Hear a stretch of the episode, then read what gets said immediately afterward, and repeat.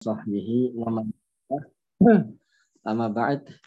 Segala puja dan puji syukur marilah kita panjatkan kepada Allah Subhanahu wa taala. Hari ini pada pada pagi hari ini Allah Subhanahu wa taala masih memberikan terus-menerus begitu banyak nikmatnya kepada kita. Ya Allah masih memberikan kepada kita nafas, memberikan kepada kita umur, usia, memberikan kepada kita begitu banyak nikmatnya dan mudah-mudahan dengan nikmat-nikmat yang diberikan oleh Allah tersebut, kita bisa jadikan dalam rangka untuk mentaati Allah Subhanahu wa taala. Kita jadikan nikmat-nikmat Allah yang dikaruniakan kepada kita untuk beribadah kepada Allah Subhanahu wa taala. Salawat serta salam semoga tercurah kepada Nabi kita Muhammad sallallahu alaihi wasallam pada istri beliau, karib kerabat beliau, sahabat-sahabat beliau dan orang-orang yang mengikuti mereka dengan baik. Uh, adapun pada pagi hari ini kita kembali melanjutkan pembacaan tentang kitab tauhid kita. Telah sampai pada babun la yuraddu man sa'abillah. Tidak atau kalau di situ terjemahannya larangan menolak permintaan orang yang menyebut nama Allah atau orang yang meminta sesuatu dengan nama Allah tidaklah ditolak permintaannya. Jadi eh, Bapak-bapak yang dirahmati Allah Subhanahu wa taala, kalau bab aslinya sih berjudul dalam bahasa Arab la yuraddu man sa'ala billahi, tidak ditolak orang yang sa'ala sa'ala itu eh, artinya bisa beberapa makna. Pertama, meminta. Yang kedua, artinya juga bertanya. Ya, tidak menolak orang yang minta sesuatu dengan menyebutkan nama Allah dan juga tidak menolak seseorang yang bertanya tentang sesuatu dengan menyebut nama Allah Subhanahu wa taala. Eh, Bapak-bapak yang dirahmati Allah Subhanahu wa taala, Eh, maka dalam agama kita tidak boleh seseorang itu menolak orang yang meminta dengan nama Allah. Contohnya, misalnya saya meminta kepada Anda ini dengan nama Allah. Nah, kita tidak boleh menolaknya. Ya, saya meminta kepada Anda misalnya ya makanan dengan nama Allah. Maka permintaan itu tidak boleh kita tolak. Ya. Atau tadi kita katakan sa'ala itu artinya selain meminta artinya bertanya. Bertanya tentang sesuatu ya eh, dengan nama Allah Subhanahu wa taala nah itu pun tidak boleh ditolak. Nah, bentuknya adalah meminta sesuatu dengan nama Allah, tadi menyebutkan nama Allah Subhanahu wa taala dalam permintaannya. Ya demi Allah atau atas nama Allah berilah saya ini. Itu pertama. Atau bentuk yang kedua, meminta dengan nama Allah adalah dia meminta sesuatu yang disyariatkan oleh Allah Subhanahu wa taala, diperbolehkan oleh Allah Subhanahu wa taala untuk diberikan. Ya, contohnya ada orang miskin meminta sesuatu kepada orang yang eh, mampu ya. Maka itu juga termasuk meminta dengan nama Allah tapi secara tidak langsung karena Eh, orang yang miskin itu diperbolehkan meminta kepada orang yang berkecukupan. Nah, kita tidak boleh menolaknya.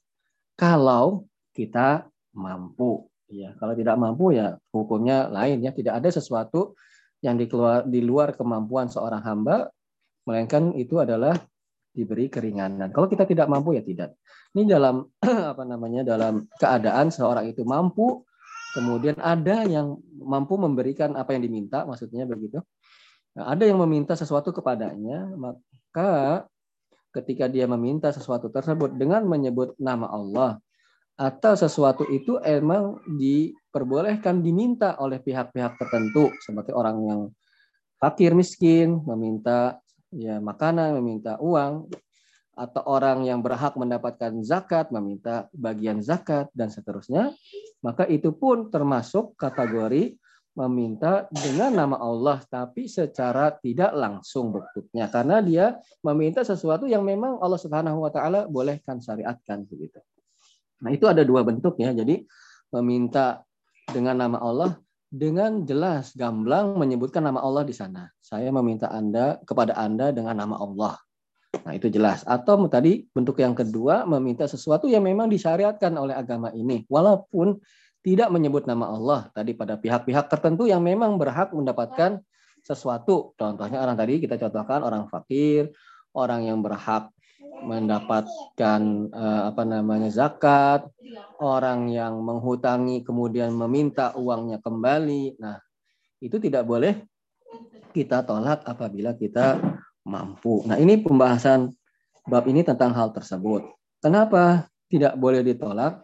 Ya, selain karena memang ada dalilnya nanti yang kita bacakan, ya. Kedua juga bahwasanya orang tersebut atau pihak tersebut meminta sesuatu dengan menyebutkan Allah Subhanahu wa taala, menyebutkan suatu uh, zat yang maha agung. Dan ketika seseorang memberikan apa yang diminta dengan dia ketika dia menyebut nama Allah Subhanahu wa taala berarti kita juga ikut atau turut mengagungkan Allah Subhanahu wa taala karena seseorang tersebut meminta dengan nama Allah salah satu pengagungan kita terhadap nama Allah Subhanahu wa taala adalah memenuhi permintaan yang tadi disebutkan nama Allah Subhanahu wa taala padanya. Nah, itu adalah alasan kenapa tidak boleh kita tolak selain karena ada dalil yang akan kita sebutkan atau yang disebutkan oleh penulis di sini dalam bab ini sebuah hadis nanti yang kita baca. Nah, yang kedua adalah dalam rangka mengagungi atau mengagungkan ya nama, nama mengagungkan Allah Subhanahu wa taala. Ada orang yang meminta sesuatu dengan menyebut Allah. Karena kita mengagungkan Allah Subhanahu wa taala, kita penuhi permintaannya. Nah, itu alasan kenapa uh, ketika ada orang yang meminta dengan nama Allah baik secara langsung ataupun tidak langsung, maka kita tidak diperkenankan untuk tidak memenuhinya. Kemudian Bapak-bapak yang dirahmati Allah Subhanahu wa taala, uh, ada permasalahan bagaimana hukumnya orang yang meminta. Ya, orang yang meminta sesuatu itu hukumnya apa sih? Apa boleh, apa tidak boleh, atau bagaimana? Maka hukum asal meminta sesuatu, hukum asalnya adalah makruh. Ya, adalah makruh. Kita meminta sesuatu kepada orang lain itu hukumnya secara agama adalah makruh. Makruh itu apa? Lebih baik tidak dilakukan. Dan kapan boleh dilakukan? Kalau memang dibutuhkan. Nah, itu apa namanya maksud dari makruh. Berarti kalau kita meminta sesuatu itu sebaiknya tidak. Sebaiknya kita tidak meminta sesuatu kepada orang lain sebaiknya. Tapi sesuatu saat boleh kita meminta sesuatu kepada orang lain tatkala kita memang benar-benar membutuhkannya karena memang hukum asal meminta sesuatu adalah makruh. Apa landasannya? Landasannya adalah sebagaimana yang dilakukan oleh Nabi Shallallahu Alaihi Wasallam dalam sebuah hadis diriwayatkan oleh Imam Muslim ketika Rasulullah SAW membaiat para sahabatnya, membaiat itu eh, apa namanya bersumpah setia, ya para sahabat Nabi SAW mereka mengutarakan sumpah setianya kepada Nabi SAW di antaranya selain taat kepada Allah dan Rasul adalah ya Rasulullah SAW melarang mereka untuk meminta sesuatu kepada orang lain. Ya, jadi para sahabat itu memang ketika itu ya, ketika berbaiat tatkala apa namanya bersumpah setia kepada Nabi SAW, salah satu yang diminta oleh Nabi SAW adalah tidak meminta-minta kepada orang lain. Sampai bahkan hatta inna hadihim sampai eh, tongkat tongkat kendali uh, kudanya ya. Kan kuda itu ada tongkat tuh ya. Yang nggak tahu yang sekarang mungkin jadikan tongkat komando itu dari dari situ atau bukan nah tongkatnya itu sampai kalau para sahabat itu tongkatnya jatuh ya dari uh, atas tunggangannya maka Nabi SAW melarang mereka untuk meminta diambilkan sama orang lain. Ya, kan tetapi yang dilakukan dia turun diambil sendiri. Nah, oleh karena itulah memang meminta-minta itu asalnya hukum asalnya itu tercela ya hukum asalnya adalah makruh ya tapi sekali lagi Kalau makruh itu kapan diperbolehkan? Suatu yang makruh itu diperbolehkan kalau ada kebutuhan yang mendesak. Kalau ada keperluan yang sangat mendesak, maka makruh itu diperbolehkan untuk kita eh, apa namanya kita tidak lakukan. Nah, tadi pada asalnya adalah hukum meminta meminta sesuatu kepada orang lain hukumnya makruh. Karena pertama tadi bahwasanya memang tercela ya dalam syariat kita itu memang kalau meminta-minta itu memang sesuatu yang tercela. Kemudian Nabi SAW ketika membaiat para sahabatnya bersumpah setia para sahabat kepada Nabi, satu yang dijadikan poin sumpah setianya adalah jangan meminta sesuatu kepada orang lain. Ya, juga dengan kita menahan diri untuk tidak meminta kepada orang lain itu akan eh, apa namanya membuat kita itu ketergantungan kepada orang lain itu sangat sedikit atau berkurang paling tidak ya mengurangi ketergantungan kita kepada orang lain. Tatkala ketergantungan kita kepada orang lain itu berkurang, maka tentu saja ya eh, orang itu akan tidak memandang sebelah mata kepada dirinya karena dia jarang minta bantuan kepada orang atau jarang meminta-minta kepada orang bahkan dia yang memberikan bantuan bahkan dia memberikan sesuatu kepada orang lain. Itu dikarenakan hal tersebutlah maka pandangan negatif atau eh, harga diri yang kurang itu tidak ada pada dirinya. Tatkala dia mencoba menahan meminimalisir ketergantungan dia kepada orang lain dengan cara tidak meminta-minta kepada mereka. Oleh karena itu orang yang menahan dirinya dari meminta kepada orang lain adalah di antara salah satu tanda bahwasanya Allah Subhanahu wa taala mencintai dirinya. Bagaimana caranya agar Allah mencintai diri kita ya dan kita dicintai oleh orang, jadi Allah Subhanahu wa taala mencintai kita, juga orang juga mencintai kita. Salah satu di antaranya adalah sebagaimana yang disabdakan oleh Nabi Shallallahu alaihi wasallam dalam sebuah hadis diriwayatkan oleh Ibnu Majah. Rasulullah SAW bersabda, "Izza apa izhad fi ma indan nas yuhibbukan nas. Zuhudlah engkau. Ya artinya merasa eh, apa namanya tidak terlalu butuh lah ke engkau pada apa yang ada di tangan manusia, apa yang ada pada diri manusia, maka orang itu akan mencintaimu. Jadi semakin kita itu tidak memperebutkan sesuatu yang diperebutkan orang, orang maka pasti akan suka. Semakin kita masuk ke dalam sesuatu yang diperbutkan oleh orang, orang pasti akan akan apa? Karena karena kompetisi kadang-kadang suatu kompetisi itu orang ada yang tidak suka kan gitu. Kalau kita tidak merasa butuh sama yang diperbutkan oleh orang lain, maka orang juga tidak akan apa namanya memandang kita dengan pandangan yang negatif begitu ya. Oleh karena itu salah satu cara kata Rasulullah SAW, agar orang suka sama kita ya kita zuhudlah kita terhadap apa yang ada pada diri orang. Zuhudlah artinya merasa tidak butuhlah atau tidaklah mementingkan apa yang ada pada diri orang, maka orang pun akan mencintai kita. Jadi kembali kepada hukum asal tadi yang disebutkan di awal, hukum asal meminta-minta itu dalam agama adalah makruh.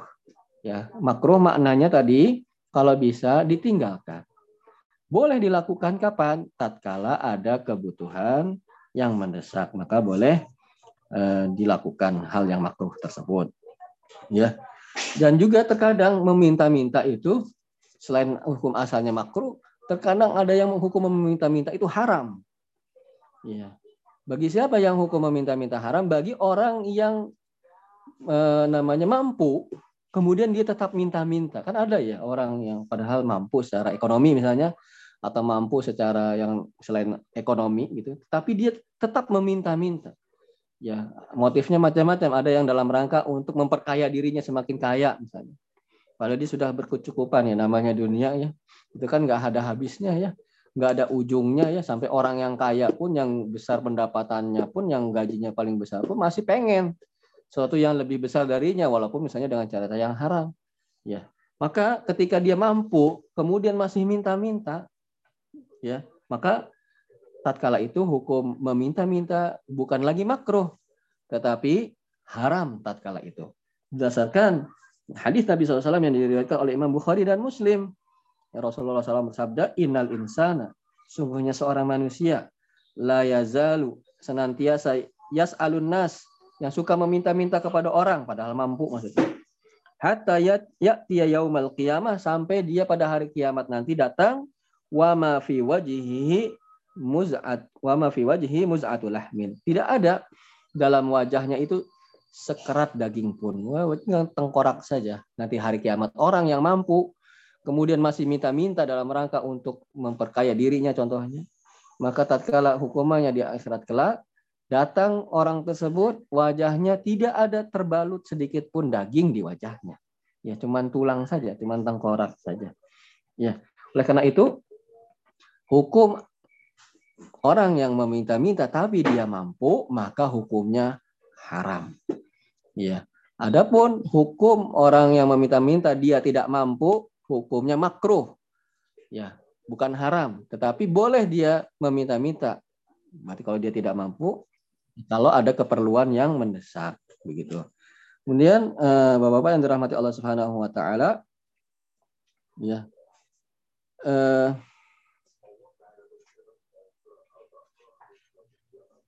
ketika seseorang meminta ya, maka ada beberapa keadaan tatkala dia meminta. Contohnya seorang itu meminta ya tidak ada eh, tidak ada embel-embel, melainkan hanya minta saja. Ya, contohnya ya saya minta ambilkan pulpen, saya minta dan seterusnya ya.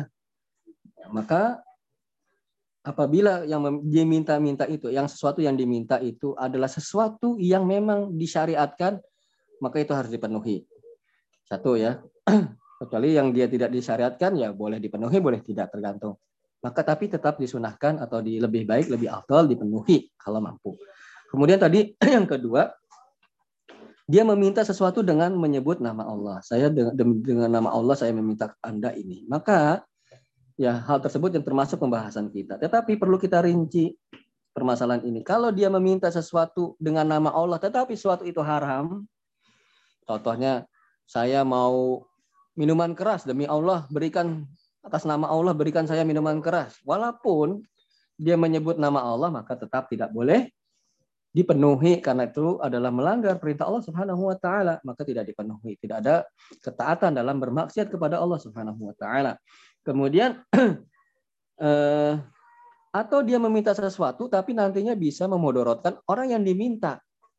Ya walaupun dia menyebut nama Allah. Ya demi Allah berikan saya semua hartamu.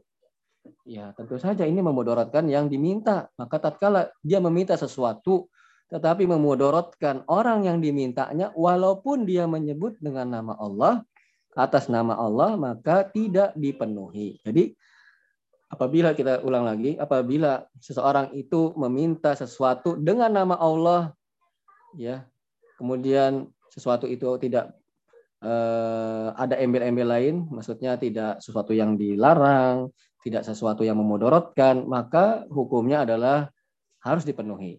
Kalau dia meminta sesuatu dengan nama Allah tapi sesuatu itu adalah yang haram atau sesuatu itu adalah bisa memudorotkan orang yang diminta, maka tidak dipenuhi tatkala itu. Baik. Kemudian kita masuk ke dalam hadis yang disebutkan dalam bab ini. Ya, hadis dari sahabat seorang sahabat Abdullah bin Umar ya putranya Umar bin Khattab ini ya namanya Abdullah dari Abdullah bin Umar radhiyallahu semoga Allah meridhoi keduanya meridhoi Umarnya dan meridhoi Abdullah sang anak dari beliau radhiyallahu Qala beliau mengatakan qala Rasulullah sallallahu alaihi wasallam. Bersabda Rasulullah sallallahu alaihi wasallam man sa'ala billah. Barang siapa yang meminta dengan nama Allah fa'atuhu maka berilah. Maka dalam uh, lafat dalam redaksi hadis ini kalau kita belajar bahasa Arab fa'atuhu itu bentuknya fi'il amr bentuknya kata kerja perintah ya. Barang siapa yang meminta dengan nama Allah maka berikanlah itu kan perintah ya, perlu diketahui Hukum asal perintah dalam agama kita, hukum asalnya adalah wajib. Hukum asal perintah dalam agama Islam itu adalah wajib. Berarti kalau kita temukan perintah berarti itu hukumnya wajib. Fa'atuhu maka berilah. Berarti harus kita dipenuhi kalau kita mampu, kalau sesuatu itu tidak bertentangan dengan syariat, kalau sesuatu yang diminta itu ya, tidak memudaratkan yang diminta, maka keadaannya tatkala tidak semua itu tadi yang disebutkan terpenuhi, maka harus dipenuhi. Harus dikasih gitu ya. Man sa'ala billahi fa'atuhu. Barang siapa yang meminta dengan nama Allah, dengan menyebut nama Allah, maka berilah. Nah, ini dalilnya. Bahwasanya tidak boleh kita menolak orang yang meminta sesuatu dengan menyebutkan nama Allah. Atas nama Allah berilah saya ini. Dengan nama Allah berilah saya ini. Maka itu harus dipenuhi. Tentu saja tadi syarat-syarat yang kita sebutkan ya berlaku. E, kalau kitanya mampu, kalau sesuatu yang diminta bukan yang haram, kalau sesuatu yang diminta tidak memudaratkan orang yang dimintanya, maka wajib dipenuhi. Karena itu dalam rangka menjalankan hadis ini pertama, kedua dalam rangka mengagungkan Allah Subhanahu wa taala. Dia menyebut Allah. Maka salah satu pengagungan kita ya, kepada Allah Subhanahu wa taala adalah memberikan atau memenuhi permintaan yang disebut nama Allah Subhanahu wa taala. Kemudian manis ta'adza billah fa'idhuhu. Ya. Barang siapa yang meminta perlindungan dengan menyebutkan nama Allah, maka lindungilah dia. Ya, misalnya ada orang, Pak, tolong Pak lindungi saya. Demi Allah Pak, atas nama Allah lindungi saya. Maka wajib hukumnya tatkala itu kita memenuhi permintaannya. Tentu saja tadi dengan syarat-syarat yang berlaku ya. Kita mampu, jadi tentu saja syaratnya masih berlaku. Kemudian kita mampu melindungi. Kalau kita nggak mampu melindungi, gimana melindungi? Kitanya aja nggak bisa. Kemudian kedua dia itu tidak melakukan perbuatan haram. Misalnya dia mencuri. Ketika mencuri ada dihukum, kemudian dihukum meminta perlindungan kepada kita dengan nama Allah tidak kita penuhi karena itu dia melanggar ya ketentuan Allah Subhanahu wa taala melakukan misalnya maksiat kemudian berkaitan dengan orang mencuri, membunuh dan sebagainya kemudian meminta perlindungan kepada kita dengan menyebut nama Allah tatkala ini tidak dipenuhi perlindungan tersebut karena dia meminta perlindungan kepada Allah dalam hal maksiat maka kita tidak boleh. Karena kita tidak boleh saling menolong dalam kemaksiatan. Wa ta'awanu 'alal birri wa taqwa wa la ta'awanu 'alal ismi wal udwan. Saling tolong menolonglah kalian dalam kebaikan dan ketakwaan. Dan janganlah kalian saling tolong menolong dalam dosa ya dan permusuhan. Maka nggak boleh tolong menolong dalam perbuatan tersebut. Nah ini tentu tadi di luar tadi syarat-syarat yang berlaku kita mampu kemudian bukan karena melakukan suatu yang diharamkan oleh Allah atau suatu itu tidak menurutkan orang yang diminta perlindungan, maka hukumnya juga sama, yaitu wajib untuk memberikan perlindungan. Kemudian waman da'akum ya. Barang siapa yang da'a yang mengundang kalian ya. Fa'ajibuhu maka penuhilah undangannya. Ya, jadi ketika ada orang yang meminta kita memenuhi undangan, maka kita disyariatkan untuk memenuhi eh, undangan tersebut. Jadi apa hukumnya datang kepada undangan?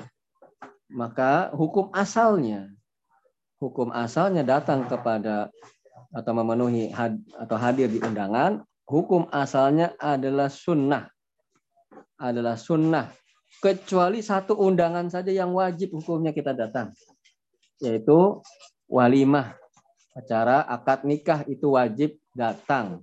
Kalau tadi ya syarat dan ketentuan masih berlaku.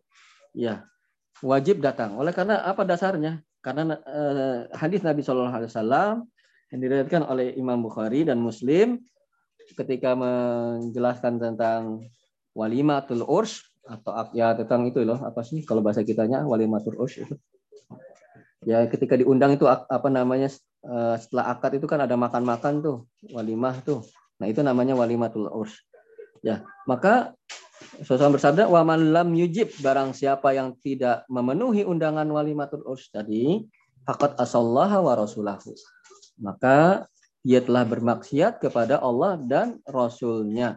Jadi satu-satunya undangan yang wajib dipenuhi adalah undangan walimatul urs Adapun undangan yang lain itu hukum asalnya, hukum asalnya ya adalah sunnah, adalah sunnah kecuali orang-orang yang memang eh, sangat berkepentingan dalam pertemuan tersebut, undangan tersebut, bukan bukan sunnah lagi, sunnah hukum asalnya. Tapi tatkala dia berkepentingan, misalnya panitia suatu kegiatan, lah kalau dia nggak hadir, suatu pertemuan suruh datang pada datang eh dianya nggak hadir ya. Berantakan acaranya bukan bukan sunnah bagi dia. Dia bukan sunnah lagi bukan sesuai dengan hukum asal tapi wajib bagi dia. Hukum uh, misalnya undangan rapat hukum asalnya sunnah. Tapi dia adalah orang yang mengatur rapat itu yang akan mungkin banyak peran di rapat itulah. Kalau dia nggak hadir acaranya ya rapatnya kan jadi nggak keru-keruan kan gitu. Maka dia itu wajib Adapun selainnya, bukan orang yang berkompeten, berkepentingan dalam sebuah undangan tersebut, hukum asalnya sunnah. Ya. Adapun satu-satunya yang wajib adalah walimatul urs. Ya. Tapi ini pun ada ketentuannya. Kapan wajib? Ya. Pertama, ya dibuat apa nama para ulama menyebutkan syarat-syaratnya. Kapan eh, wajib datang kepada wali walimatul urs. Yang pertama adalah orang yang mengundangnya bukan orang yang memang sedang di boykot, sedang dihajar bahasa uh, istilah syariatnya ya. Hajar itu orang yang dia bermasalah, kemudian orang nggak mau interaksi dengan dia, nggak mau apa namanya, pokoknya diboykot lah gitu ya, tidak berinteraksi dengan orang tersebut. Kalau orangnya diboykot maka nggak boleh kita berinteraksi dengan dia kan gitu. Kemudian yang kedua ya kapan juga tidak wajib menghadiri walimatul urs ya apabila ada kemungkaran dalam acaranya tersebut. Ya, di dalam acara tersebut banyak acara yang tidak atau menyelisihi syariat, maka tidak wajib lagi datang kepada acara tersebut. Nah, tetapi ini hal ini dirinci. Kalau ada acaranya ada kemaksiatan atau hal-hal yang melanggar tentuan agama, maka kalau orangnya itu mampu merubah kemungkaran, ya orang yang diundang dia mampu merubahnya, merubah kemungkaran yang ada, maka dia wajib datang. Pertama karena dia memenuhi undangan, karena dua yang kedua karena dia akan merubah kemungkaran yang ada pada kegiatan tersebut kalau dia mampu. Kalau tidak mampu, ya dia merubah kemungkaran maka tidak menghadirinya. Seandainya dalam kegiatan tersebut atau dalam acara tersebut ada kemungkaran atau hal-hal yang e, menyelisih syariat, maka tidak wajib lagi tatkala itu. Nah, kemudian di antara syaratnya lagi kapan wajib? Kalau yang mengundangnya muslim. Wajib kalau muslim yang mengundangnya tidak ada maksiat dalam acaranya atau kegiatannya, maka wajib. Kalau bukan muslim, bukan wajib, bukan tidak boleh ya, tidak wajib gitu loh bukan tidak tidak boleh datang.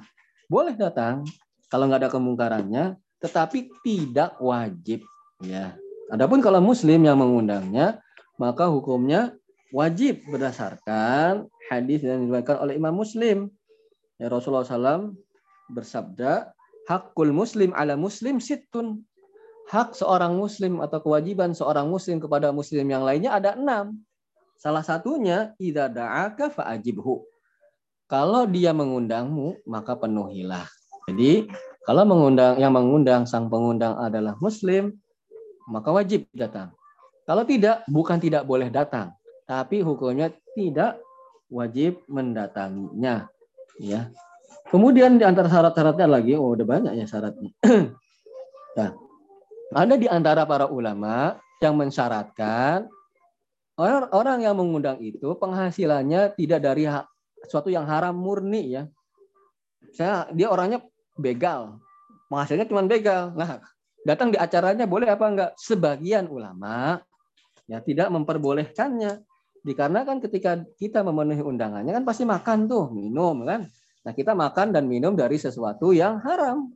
Ya, kalau kita tahu ya, bahwasanya ini murni nih orang ini nggak ada kerjaan lain, cuman ini aja nih kerjaannya nipu saja misalnya. Nah, karena Sebagian ulama, ya ada sebagian ulama yang tidak memperbolehkan datang ke undangannya. Tetapi sebagian yang lain, para ulama yang lain, itu membolehkan datang. Kenapa? Karena usaha dia itu berkaitan sama dia. Ya, dia yang bertanggung jawab nanti di sisi Allah Subhanahu wa taala. Adapun kita ya kita nggak akan dimintai pertanggungjawaban apa yang dia lakukan. Kita cuma diundang sama dia, kemudian kita makan, misalnya dihidangkan makan atau di, diundang kita minum kalau dihidangkan minum. Adapun dia dapat dari mana nanti dianya yang bertanggung jawabkan kepada Allah Subhanahu wa taala. Allahu alam bisawab. Ini pendapat yang sangat kuat, yaitu boleh ya walaupun kita mengetahui orang itu memang penghasilannya dari sesuatu yang haram Ya, kenapa? Karena berdasarkan beberapa landasan. Pertama, Nabi Shallallahu Alaihi Wasallam pernah membeli makanan untuk keluarganya dari orang Yahudi. Orang Yahudi, ya perlu diketahui kebiasaan mereka yang utama dan mencolok adalah memakan harta riba. Bagaimana Allah Subhanahu Wa Taala syafati wa akluhumur riba dan karena mereka itu memakan harta riba ketika mensifati orang-orang Yahudi. Maka Rasulullah membeli makanan dari orang Yahudi untuk keluarganya. Padahal orang Yahudi, apalagi tatkala Rasulullah di zamannya Nabi SAW, dikenal ya tersohor orang Yahudi itu pendapatannya dari riba.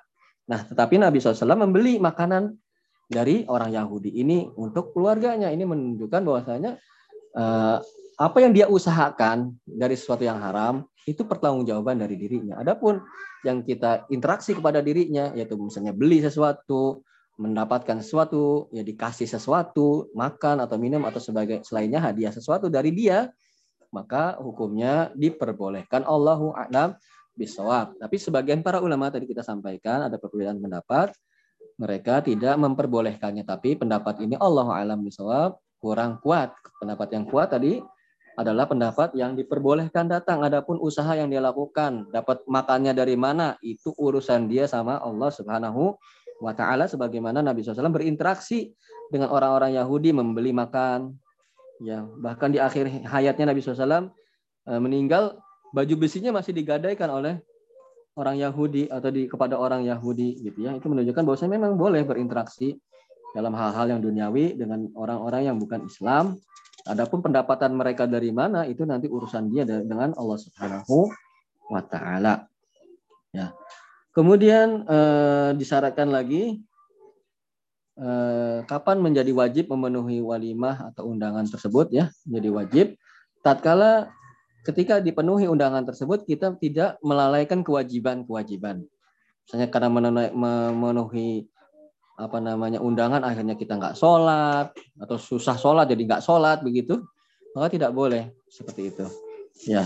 Kemudian eh, yang terakhir syaratnya kapan walimatul urs itu wajib kalau tidak memudorotkan orang yang diundang. Ya tidak memudorotkan orang yang diulang undang. Ya misalnya orang yang diundang itu eh, jauh letaknya. Ya sulit. Dia nggak punya uang atau terbatas keuangannya. Atau ada orang lain yang dia yang dibutuh yang apa ada orang lain yang membutuhkan orang yang diundang ini harus standby misalnya. Dia tidak bisa pergi jauh-jauh ya karena dibutuhkan oleh orang lain misalnya maka eh, ketika ini ketika memudorotkan orang yang diundang maka gugur kewajiban untuk memenuhi undangan walimatul urs jadi ada beberapa syarat ya jadi kembali saya ulang hukum memenuhi undangan secara umum, diundang apa pun, undang rapat, undang ya ada orang undang kita gitu ya. Itu hukum asalnya itu sunnah. Hukum asalnya adalah sunnah. Satu-satunya yang wajib memenuhi undangan adalah walimatul urs. Itu wajib. Yang berdasarkan tadi sabda Nabi SAW, wa malam yujib, barang siapa yang tidak menghadiri walimatul urs itu, Fakot asallah wa rasulahu. Telah bermaksiat kepada Allah dan Rasulnya. Jadi hukumnya wajib memenuhi undangan wali matul urs dengan syarat. Ya, apabila syaratnya tidak terpenuhi berarti tidak wajib. Syaratnya apa? Orang yang mengundangnya bukan termasuk orang yang sedang diboykot. Ya, kemudian eh, di undangannya itu tidak ada acara kemungkaran atau menyelisih syariat. Kemudian kapan wajib kalau yang mengundang wali matul urs itu muslim? Kalau bukan muslim tidak wajib, bukan tidak boleh, tidak wajib. Ya. Kemudian eh, tadi yang berkaitan dengan penghasilan orang yang mengundang itu kan di persisian para ulama ya yang lebih kuat Allah alam boleh walaupun apa orang yang mengundang itu memang mendapatkannya dengan cara yang tidak syar'i tidak atau dengan cara yang haram maka itu akan menjadi pertanggungjawaban dirinya kepada Allah adapun yang diundang tidak akan mempertanggungjawabkan apa yang dilakukan gitu ya. Kemudian setelah itu syaratnya ketika menghadiri undangan kita tidak menggugurkan kewajiban-kewajiban yang lain ya. Kemudian yang terakhir kapan wajib menghadiri walimatul urs tatkala tidak menyebabkan kemudorotan bagi yang diundang. Ya, yang diundangnya jauh, sulit datang atau yang diundangnya sakit. Kalau datang ke sana ya nambah sakit misalnya atau mudorot lah. Atau yang diundangnya itu dibutuhkan oleh orang lain kalau dia nggak ada maka orang-orang yang lain itu kesulitan. Maka tatkala itu tidak wajib begitu ya tapi hukum asalnya kembali kita ingatkan hukum menghadiri wali matul urs kalau semua syarat-syaratnya terpenuhi adalah wajib Kemudian Bapak-bapak yang dirahmati Allah Subhanahu wa taala, Rasulullah kembali melanjutkan kita lanjutkan lagi hadisnya. Wa man sana'a ilaikum ma'rufa, barang siapa yang berbuat baik kepadamu, fakafi'uhu, maka balaslah kebaikan itu dengan yang setimpal. Ya. Jadi kalau ada orang yang berbuat baik kepada kita, maka kita disyariatkan untuk membalasnya. Paling tidak membalasnya dengan yang sama. Fakafi'uhu membalasnya dengan yang setimpal, yang sama. Kafa ayu kalau kita belajar bahasa Arab itu ya. Kafa ayu kafi itu artinya mem, memberikan sesuatu yang memadai, yang serupa begitu. Ya. Jadi kalau kita dikasih makanan, ya kasih lagi makanan. Paling tidak yang semisal dengan itu. Yang nggak mesti sama ya, yang sebanding dengan itu. Kalau kalau bisa, kalau minimalnya, kalau lebih baik maka bagus. Jadi kita dikasih makan misalnya nasi sama garam doang beras eh, nasi sama garam ya kita kasih. Nasi garam ayam eh, pete jengkol dan seterusnya. Itu kan lebih baik. Minimalnya ya kasih juga minimalnya. Kalau kita dikasih nasi dan garam ya kasih lagi nasi dan garam lagi. Minimalnya begitu. Waman sona ilaikum ma'rufa fakafi'u jadi dalam memberi atau membalas kebaikan orang itu ada motivasi bagi diri kita agar kita juga berbuat baik. Orang berbuat baik kepada kita, kita termotivasi untuk sama melakukan hal tersebut, yaitu melakukan kebaikan kepada orang lain. Kemudian yang kedua, ya faidah bahwasanya ketika kita diberikan kebaikan kita balas lagi minimalnya dengan serupa, maka eh, rendah diri ya atau merasa derajatnya di bawah itu akan tidak ada ya. Karena Ya, biasanya kalau orang yang dikasih itu pasti kan uh, apa namanya memiliki kecenderungan kepada yang dikasih ya. Nggak enak ah, kalau ada apa-apa kan nggak enak dan seterusnya kan. Nah itu kalau kita balas lagi sesuai dengan kebaikan yang dia lakukan maka hal-hal yang nggak enak nggak enak itu maka akan hilang. Minimal ya sedikit rasa-rasa tersebut. Karena sama-sama kita sudah mengasihnya juga memberikan hadiah juga yang bahkan lebih yang lebih baik lagi bahkan misalnya maka rasa-rasa rendah diri itu maka tidak akan ada atau paling tidak itu sedikit adanya begitu ya. Nah, itu adalah faidah tatkala kita diberi kebaikan sama orang, kita balas lagi. Itu faidahnya itu ya. Yaitu memotivasi diri kita untuk sama-sama saling berbuat baik. Kedua, kita menghilangkan rasa rendah diri. Ya, kalau orang-orang sering dikasih kan pasti dia seakan-akan ya, seakan-akan itu derajatnya kan di bawahnya dia kan gitu, di bawah yang mengasihnya. Tatkala sama-sama ngasih kan enggak, berarti sama ya, imbang gitu ya. Nah, itu eh, harga dirinya atau kerendahan dirinya itu hilang. Nah, gimana kalau nggak bisa ngasih kan nggak semua orang bisa ngasih. Misalnya ada orang miskin dikasih orang kaya uang yang sangat banyak, gimana caranya dia aja miskin ya? Nah, maka ada caranya kalau nggak bisa ngasih fa'ilam tajidu ma tukafi'unahu. Apabila kamu tidak mendapatkan apa yang bisa engkau balas Ya, apa yang dilakukan? Fad'u lahu, maka doakanlah kebaikan bagi dirinya. Ya, doakanlah kebaikan hatta tarau annakum qad kafatumuhu. Sampai engkau yakin merasa yakin engkau mendoakan dia itu udah kayak impas begitu ya. Ya, sudah telah membalas kebaikannya. Udah pas, udah impas saya doanya. Udah sama dengan yang dia kasih. Nah, itu adalah solusi apabila seorang itu diperlakukan baik atau diberi bantuan atau diberi kemudahan oleh orang lain dan dia tidak mampu. Maka paling minimalnya adalah mendoakan kebaikan kepada yang memberi sesuatu kepadanya. Dan kapan didoakannya? Secepatnya. Ya, secepat mungkin. Saat kali dikasih, kalau bisa saat dikasih itu pula dia mendoakan orang yang mengasihinya. Ya, langsung. Karena ya ketaatan dan kebaikan itu kan lebih afdol disegerakan kan begitu ya. Kedua akan apa namanya? akan merasa senang orang yang mengasih. Ya, dikasih langsung didoakan dia nggak bisa, oh langsung didoa. Orang didoain sama orang lain itu senang senangnya bukan main ya. Kalau dia mengerti apa hakikat doa ya. Apalagi didoakan oleh orang-orang yang kemungkinan kemungkinan doanya itu didengar oleh Allah Subhanahu wa taala. Maksudnya didengar diijabah, dipenuhi oleh Allah Subhanahu wa taala, maka lebih senang lagi. Maka secepat mungkin tatkala kita diberi sesuatu dan kita tidak bisa membalasnya, secepat mungkin atau pada kalau bisa pada saat itu juga kita mendoakan kepada sang pemberi kebaikan tersebut, sang pemberi hadiah tersebut. Jadi eh, kesimpulannya dalam bab kita yang berkaitan dengan tauhid adalah dalam pengagungan Allah Subhanahu wa taala. Di antara pengagungan seorang hamba kepada Allah adalah tatkala ada orang yang meminta kepada dirinya dengan menyebut Allah, maka dia penuhi dalam rangka mengagungkan nama Allah Subhanahu wa taala. Itu kaitannya dengan kitab kita yaitu Kitabut Tauhid. Allahu a'lam bishawab. Apabila ada yang mau disampaikan, kami persilahkan.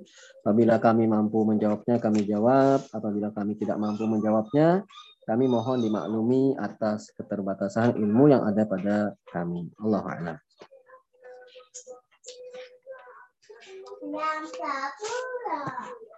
Ya, silakan ada yang mau disampaikan.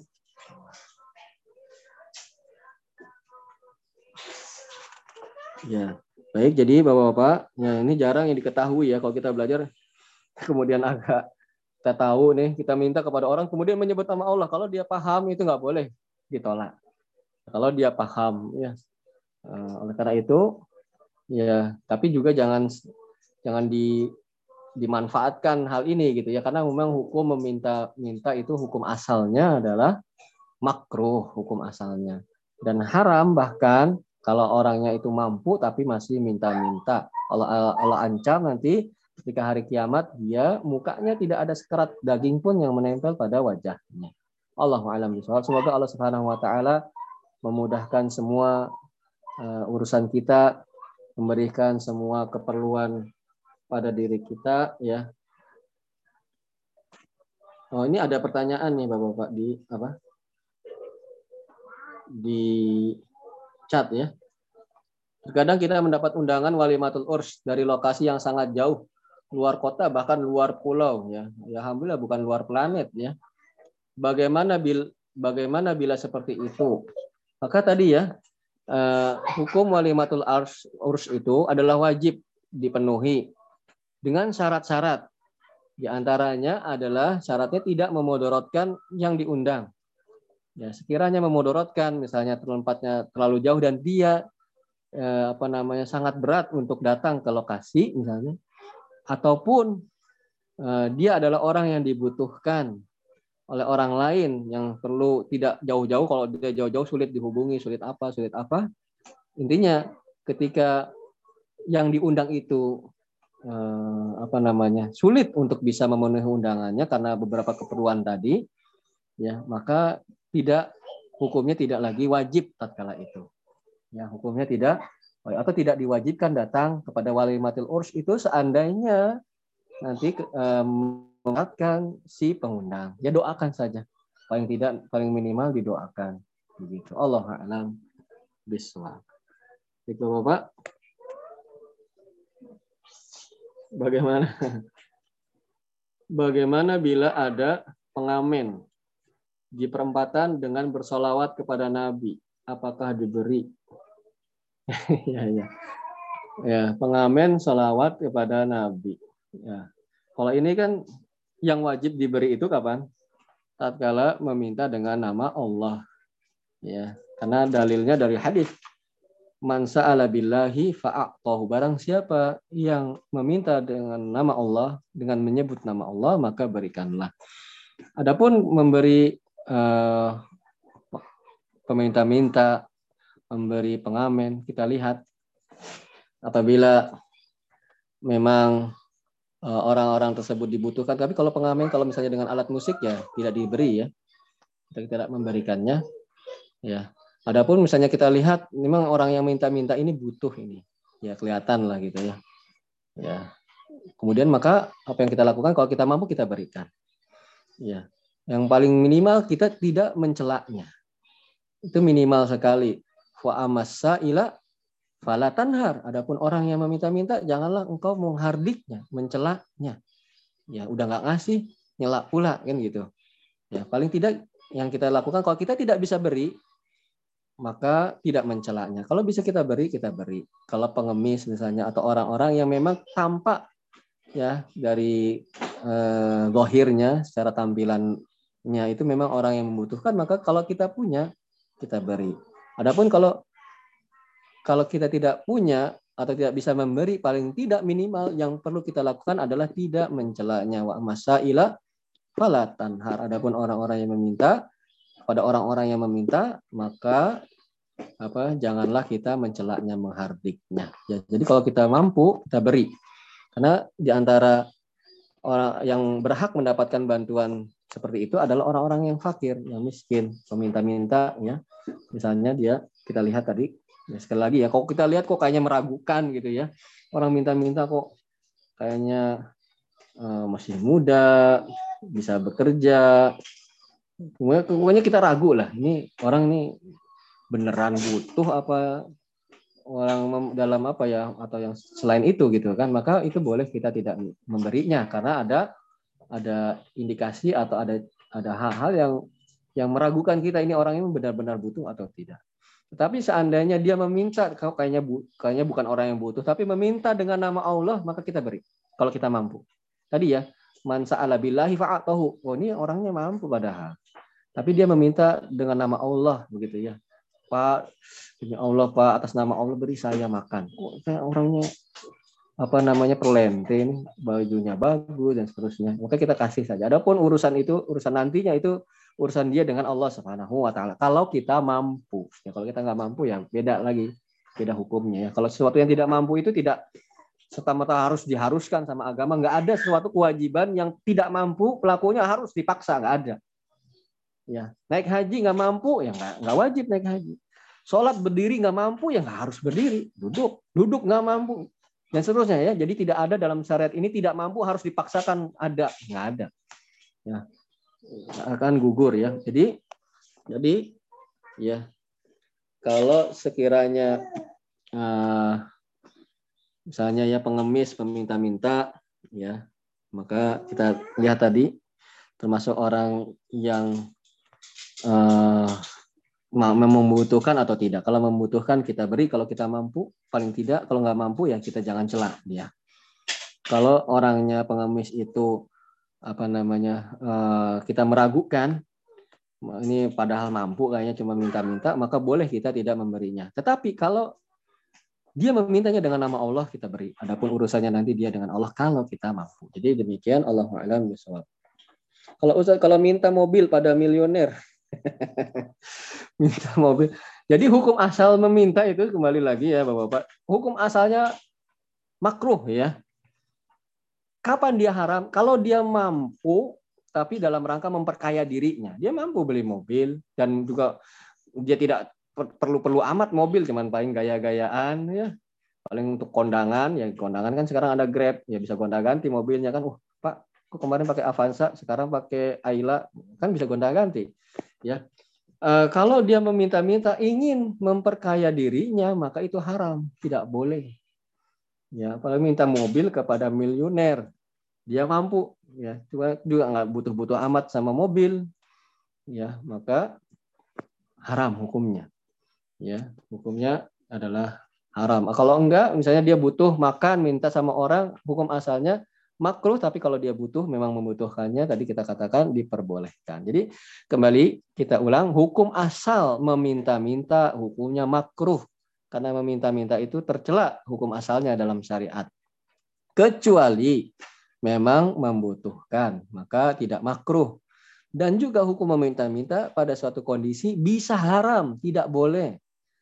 Kapan? Kalau dalam rangka memperkaya dirinya tadi yang hadis diriwayatkan oleh Imam Bukhari dan Muslim ya kita baca innal insan la yazalu yas'alun nas seorang itu suka minta-minta kepada orang lain hatta ya'tiya yaumal qiyamah sampai dia akan datang nanti di hari kiamat wa ma fi wajhihi muz'atul lahmin dan tidak ada menempel sekerat daging pun di wajahnya. Nah, kalau ada hukuman-hukuman dalam agama ini baik di dunia ataupun di akhirat menunjukkan suatu perbuatan yang dilakukan adalah haram. Berarti hukum meminta-minta tatkala dalam rangka untuk menambah kekayaan sendiri pribadi ya, itu hukumnya apa? haram. Allahu a'lam biswab. Jadi kembali Bapak-bapak, hukum asal minta sesuatu itu makruh. Bisa jadi haram, ya. Oleh karena itu sebisa mungkin kita tidak meminta-minta sesuatu kecuali memang dibutuhkan atau kita membutuhkannya. Baru kita diperbolehkan begitu. Allah alam jadi mudah-mudahan Allah Subhanahu wa taala memberikan kecukupan kepada kita semua ya. Semoga Allah memberikan kecukupan tersebut sehingga menghalangi kita untuk meminta-minta kepada orang lain ya. Eh, semoga Allah Subhanahu wa taala tadi memudahkan semua urusan kita di dunia ini dan juga terlebih-lebih lagi nanti di akhirat kelak ya wa antum fajazakumullah khair. Dan ketika ada orang yang berbuat baik kepada kita maka disyariatkan kita untuk membalas kebaikannya. Minimal yang serupa minimalnya. Ya kalau orang senyum kepada kita kita senyum lagi. Ya orang ngasih makan kepada kita kasih makan lagi minimalnya. Kalau bisa yang lebih baik maka itu yang lebih afdol. Kalau nggak bisa tadi minimalnya kita mendoakan kebaikan seketika itu juga. Kita diberikan kebaikan kita doakan langsung Ya, alhamdulillah terima kasih Pak. Semoga Allah membalas kebaikan Bapak. Kalau bahasa Arabnya jazakallahu khairan. Ya, atau barakallahu fiik Pak. Mudah-mudahan urusannya dipermudah pada seterusnya. Ya, minimalnya itu. Ya, ya, minimalnya didoakan. Dan biasanya ya pengamis gitu ya, alhamdulillahnya ya. Ya mudah-mudahan termotivasi karena hadis ini ya. Kalau ada orang yang ngasih langsung didoain ya. Ya, itu yang memang disyariatkannya begitu. Udah ada yang ngasih bukannya ngeleos gitu ya. Bukan berarti kita minta didoakan, tapi memang diajarkannya begitu. Kalau kalau ada orang yang memberikan kebaikan kepada kita, kita doa. Kalau kita nggak bisa membalasnya, begitu. Allah a'lam bisawab. Ya kita akhiri mudah-mudahan bisa bermanfaat ya. Eh, dan mudah-mudahan kita isi lagi pada pekan-pekan ke depan, insya Allah untuk mengingatkan kita terhadap permasalahan akhirat. Kalau nggak kita ingatkan masalah akhirat ini blong ini kita nih, bapak-bapak lost control ini kita tahu nanti di akhirat menyesal. Kita tahu kenapa begini kenapa begitu kenapa dulu saya di dunianya kok nggak berbuat kebaikan dan seterusnya. Oleh karena itu sebelum saat penyesalan itu datang maka mari kita isi eh, hari-hari kita dari sisa-sisa hidup kita ini dengan beribadah di antaranya adalah dengan mempelajari agama ini. Allah Terima kasih atas kehadirannya, terima kasih atas Eh, perhatian dan partisipasinya. Semoga Allah Subhanahu wa taala membalas Bapak-bapak dan para ibu-ibu sekalian dengan kebaikan. Subhanakallahumma wa bihamdika asyhadu an la ilaha illa anta astaghfiruka wa atubu ilaik. Wassalamualaikum warahmatullahi wabarakatuh.